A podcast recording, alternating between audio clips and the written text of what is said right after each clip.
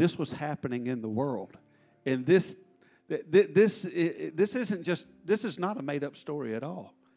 It's the real thing. It's the Word of God. And the world has happened around the world of God, but His Word is true. But to see who were who may have known each other and who may have heard of each other, it's just very interesting. So I've got that's coming up. But the setting of this verse of Scripture is, well, before I say that, I do need to deal with two things. Two things happened this week. One was expected, yet it was met with an unforeseen expectation because it came earlier than it was originally supposed to. And Cam and Paige had their grandpa, I should let you announce it. They had, we'll take a second to do that. We have a new grandson in our household to carry on the family name. Hendrix Kristen Carnes, born real early Thursday morning. He was 16 days early, weighs 5 pounds and 7 or 8 ounces. He's 19 inches long, but he's doing really well. And he's pretty laid back like his dad, except when it gets cold. He doesn't like to get cold, and he will let you know he doesn't like to get cold. But a lot of joy in the house right now, and we're just blessed as our family grows. And I just thank all of y'all for your prayers, too. Thank you. Congratulations. That's awesome. Did you catch that, though? Everybody has seen Paige, and you know that she was expecting. But what she was expecting was 16 days away from when it was supposed to. So there was an unexpectation that popped up right in the middle. Another unexpected thing that happened, this was totally unexpected. Don and Pam Hardister, you know Don, my son Walker, I'll describe him. My son Walker said, he's the guy that wears the black police cap. And they sit right there in the corner. Don and Pam. Pam fell in her yard this week and broke her femur right at the joint. That is hard. That is bad. She was in so much pain, and I saw her in so much pain. It just broke my heart, and it broke my heart for Don too, because Don loves Pam. If you know Don, you know he loves Pam. He said, "I love that woman as hard as a billy goat loves to butt his head against a stump." Now you'll only go to the South to hear something like that. You may only come to South Carolina to hear a description of love like that. But I'm going to tell you, that's deeper love than it sounds like. But his heart was broken that his wife was in pain and he couldn't do anything about it. And the medicine wasn't touching it. And but by the next day, he said, "The eagle is on her nest again, and she's bossing me around." She was able to even get up out of bed and move over. They did a hip replacement through all of that. Able to get up and move over to a lounge chair in the room. And he said, "She's just smiling and says there's no pain, and she's bossing me around." I said, "Do everything she says, Don." Praise the Lord. Yes. So even through something unexpected, God was still good in all of that. God was still on His throne during all of that. Yeah. And that's actually a picture. That was the same day. I got that call on the same day. Someone, how many times have I said that? A picture of life. Someone's having a great day. Someone's having a bad day. Such is life. Right? Well, to set the scene for what I'm going to tell you, Judges, the last chapter, the last verse in the last chapter. I know I said Joshua. But I'm flipping over. See, I got Joshua right there. I'm not. I got it. Thank you. The last. I'm just setting the scene. In those days, there was no king in Israel, Everyone did what was right in his own eyes. It's sounding like that day is a lot like our day today, right? In the time of Noah that I'm going to talk about in a minute, when I believe it's Genesis chapter 6, when God's talking about that time period, he said that everybody is only thinking of evil thoughts all day long. We're not so far from that. People were getting married. People were planning parties. People were living life. People were having a good time. And God says, it has hurt me that I have made man. And you know the story of that. And we may talk about just a little bit of that. I usually take this time to go get my eyes like I did and to bring everything up here and turn to it. Well, I turned right to it. So, in Joshua chapter 24, verse 14 and 15, Joshua says this. In the beginning of this chapter, you'll find out that Moses has died, and now Joshua is going to take over. And things before are not like the way that they're going to be from this point forward. And it was really just one man in control whose name was Moses. But God said, Moses, my servant, is dead. And I think God killed him, if I read the Bible right. Well, let me just put it to you like this. One day, God and Moses went on a walk. Only God came back. And they hid his bones. You know why they hid his bones? God hid his bones because if he hadn't, people would have worshipped his bones. People would have sought direction from his bones. There was a lot of craziness going on in those days. And God said this to Joshua. He said, be of a good courage. Be strong and of a good courage. Moses, my servant, is dead, and now you're going to lead my people. And then he set up a whole... People were used to listening to one person, and God said this to Joshua. He said, you will command officers. Officers will command people, and everyone will get the touch through this way. They did not have cell phones. They did not have Google. They did not have ways to administrate or give you an email. Word had to come down, and God was making it to where people would hear his voice. They actually had these things called a herald. A herald would train his voice to sound like a king. So much so, if you heard the herald, you thought you heard the king. And the purpose was, whatever the king said, people need to hear it as if I said it. So God was establishing some order. So Joshua ends up saying this to the people. Now therefore, fear the Lord. Serve him in sincerity and truth. And put away the gods which your father served on the other side of the river and in Egypt. He's talking about Egyptian bondage and God delivering them and bringing them out and requiring something of them now. Serve the Lord. And if it seems evil to you to serve the Lord, choose for yourselves this day whom you will serve, whether the gods which your fathers served that were on the other side of the river, or the gods of the Amorites, in whose land you dwell. But as for me and my house, we will serve the Lord. That's a proclamation right there. And Joshua was in control. But there was a frustration inside of him because people were doing what they wanted to do, because that's kind of how it was going since the beginning of time. It did not take very long for people to start. The Bible, as you read the lineage and the genealogies, and it did not take very long to where it said, and at this point, men begin to call on the Lord. And it did not take long after that to realize, like a chapter or two, that God said, y'all think about evil all day, every day, and it's all you think about.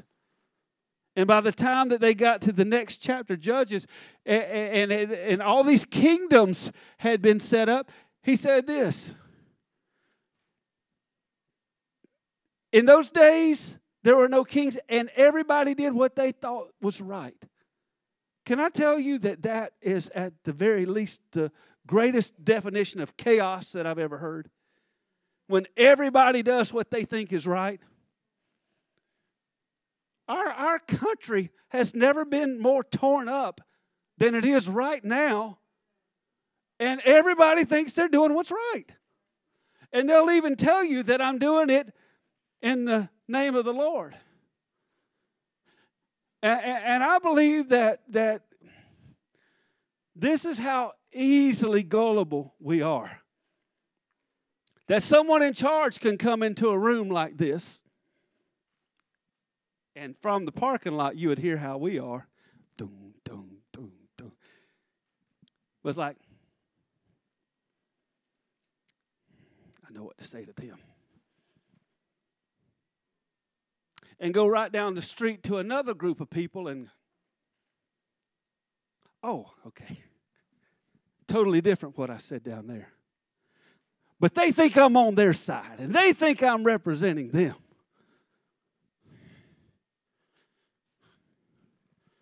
God is not divided. But churches are. If you want to learn about division, don't go to school and ask them about math. Just go to church on Sundays. Is that too mean on January the 1st? It's just the state of where we're at. Can I tell you that churches, some places right now, are full of balloons.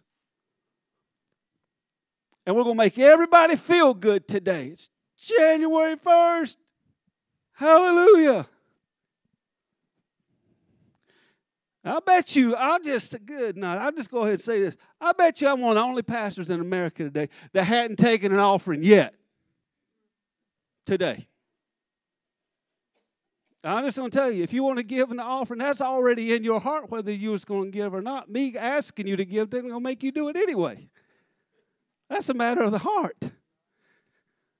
And I could end on that, and I would go home saying, I preached that one sentence right today. That's in your heart.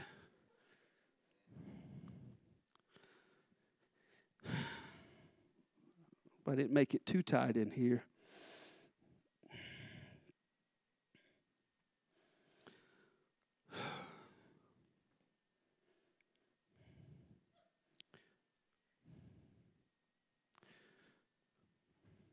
People are looking for when they want an answer.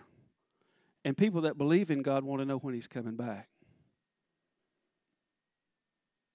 And in Luke, Jesus said this. He said, it'll be like it was in the day of Noah. Well, in the day of Noah, God was so fed up, He was about ready to destroy the place. Fed up. Fed up. People were doing everything that they wanted to do. And it described Noah. Just to look, I mean, that gets, as I looked up things on Noah, people are confused about what the Bible says and what it didn't say, so they start saying what it said. And it didn't say that. But in 2 Peter, I think it's 2:5, it did say that Noah was a preacher of righteousness. But I don't think anybody was listening, because when it came time to go, God said, gather your family. So when He comes back, if He's coming back like it was in the days of Noah, I think out of that I could extract this.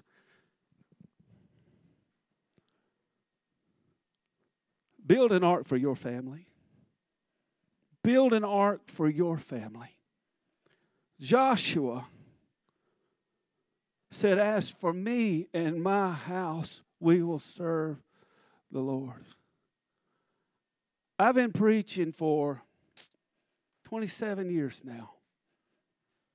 And there's great things that encourage me. There are also things that discourage me. And I will continue to preach But I'm making sure that I'm building an ark for my family. I'm pulling my son. I was going to say I'm pulling up in my bed. That little joker, where are you at? There you are. He jumps in my bed every night. Right up there with me and Mom. And I love it. I absolutely love it. Because history tells me that won't be the case every night of my life. He doesn't stay there. They were looking at us like we weird. I was wondering why it got kind of weird in here. Like we live in that little cabin with one room. And we knew Pastor John was country. We didn't know he was that country. He stays a few minutes, and we sometimes watch something on TV, but we pray together. And we look at some things in the Word, and he's growing. Because as for me and my house, we'll serve the Lord.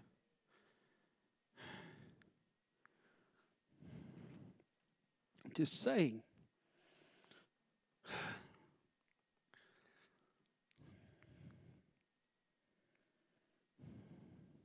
I said I'm not going to preach long. I'm not. I'm just making sure what I am going to say.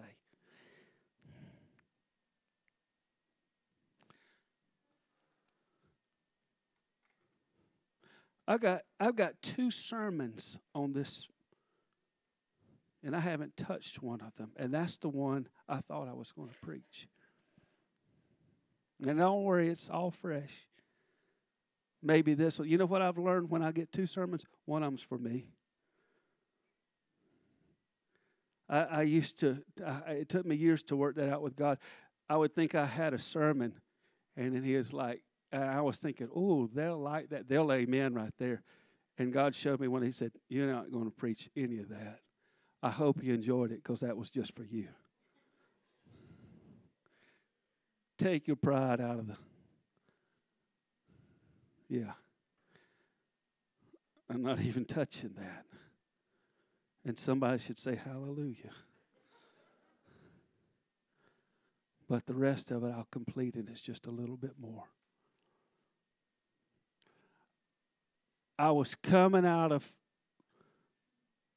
my house this morning and realized I was already running a little bit late for men's breakfast this morning. And I got out of the house only to realize I had parked my truck. I'm sorry, I had parked Christine's car in front of my truck. I don't usually do that. I got to go back in and turn. Got to switch vehicles out. I'm already running behind. How many of y'all remember how it rained all day yesterday, right? Well, my garage floor turns to ice whenever it's wet. Now, it's great. It's concrete. It's wonderful until your feet get wet. But when your feet get wet, and they don't get wet till you get out there, but when you come back and you're in a hurry, thankfully, I didn't fall. I've almost done a split in my 50s, and I didn't realize I could. You can. And if you can't, you come close where you think you're about to.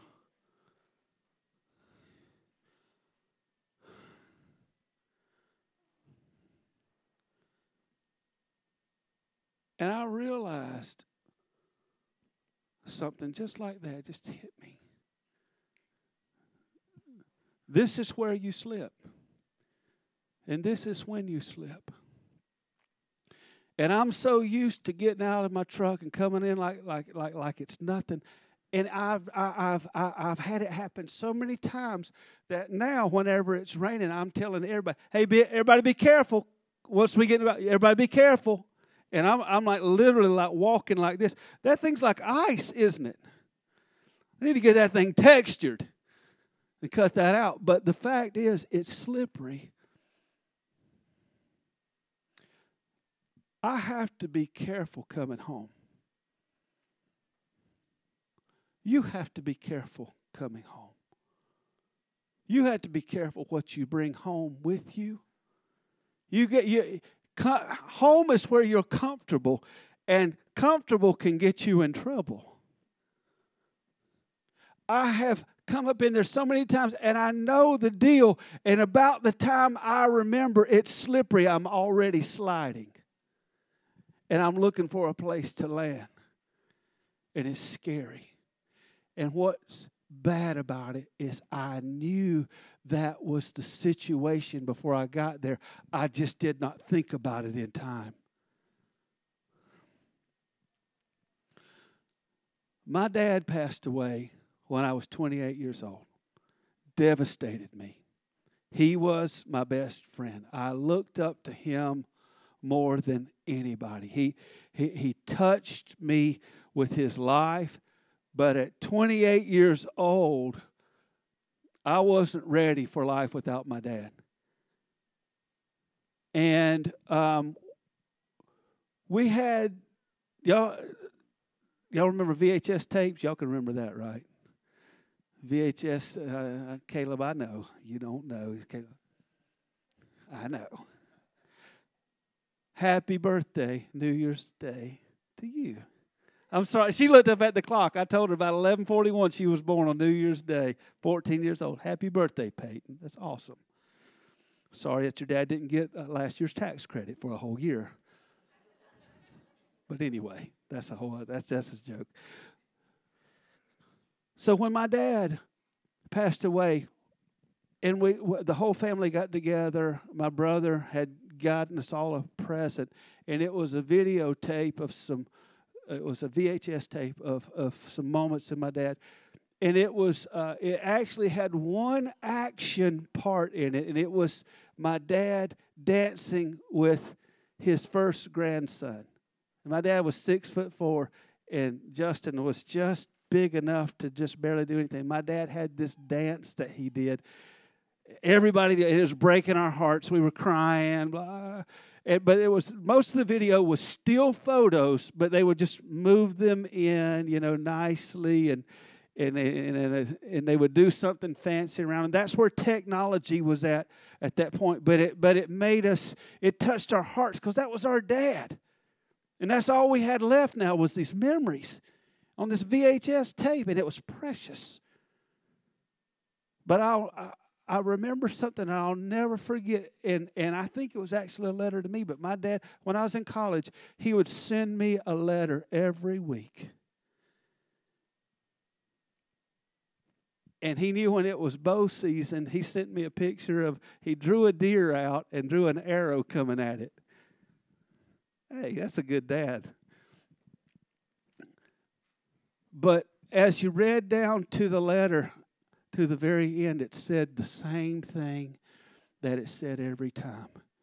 And I remember as they scrolled down the letter so you could read it, then it zoomed in on the last line, and it followed it out, and then it came back, and it followed it out one more time.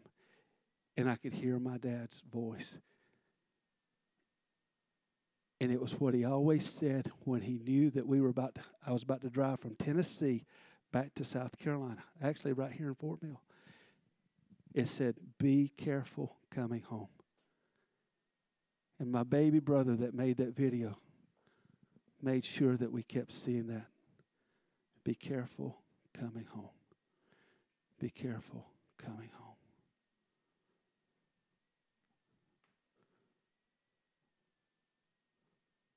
When Kenzie was leaving this world, a lady that meant so much to us gave us that word. She said it like this. She said, "We're all just walking each other home anyway.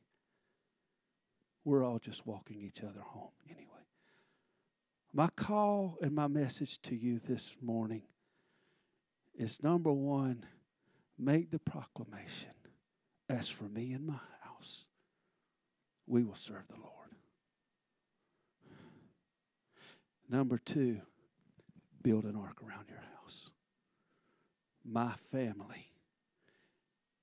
If I were to preach and have thousands of people saved and lost one member of my home to me That's not okay. So I'm saying, I'm going to win my family and whoever else. And I'm just pulling that out. Okay. I want us to sing a chorus together. And that's how I want us to end it. And I'm going to ask you, if you want to go send back. Now we can move around. If you want to go get your children and pull them up. I want my family. Come on, Mimi and Walker. I want y'all up here with me. We're going to sing from right over here. It's just a simple course.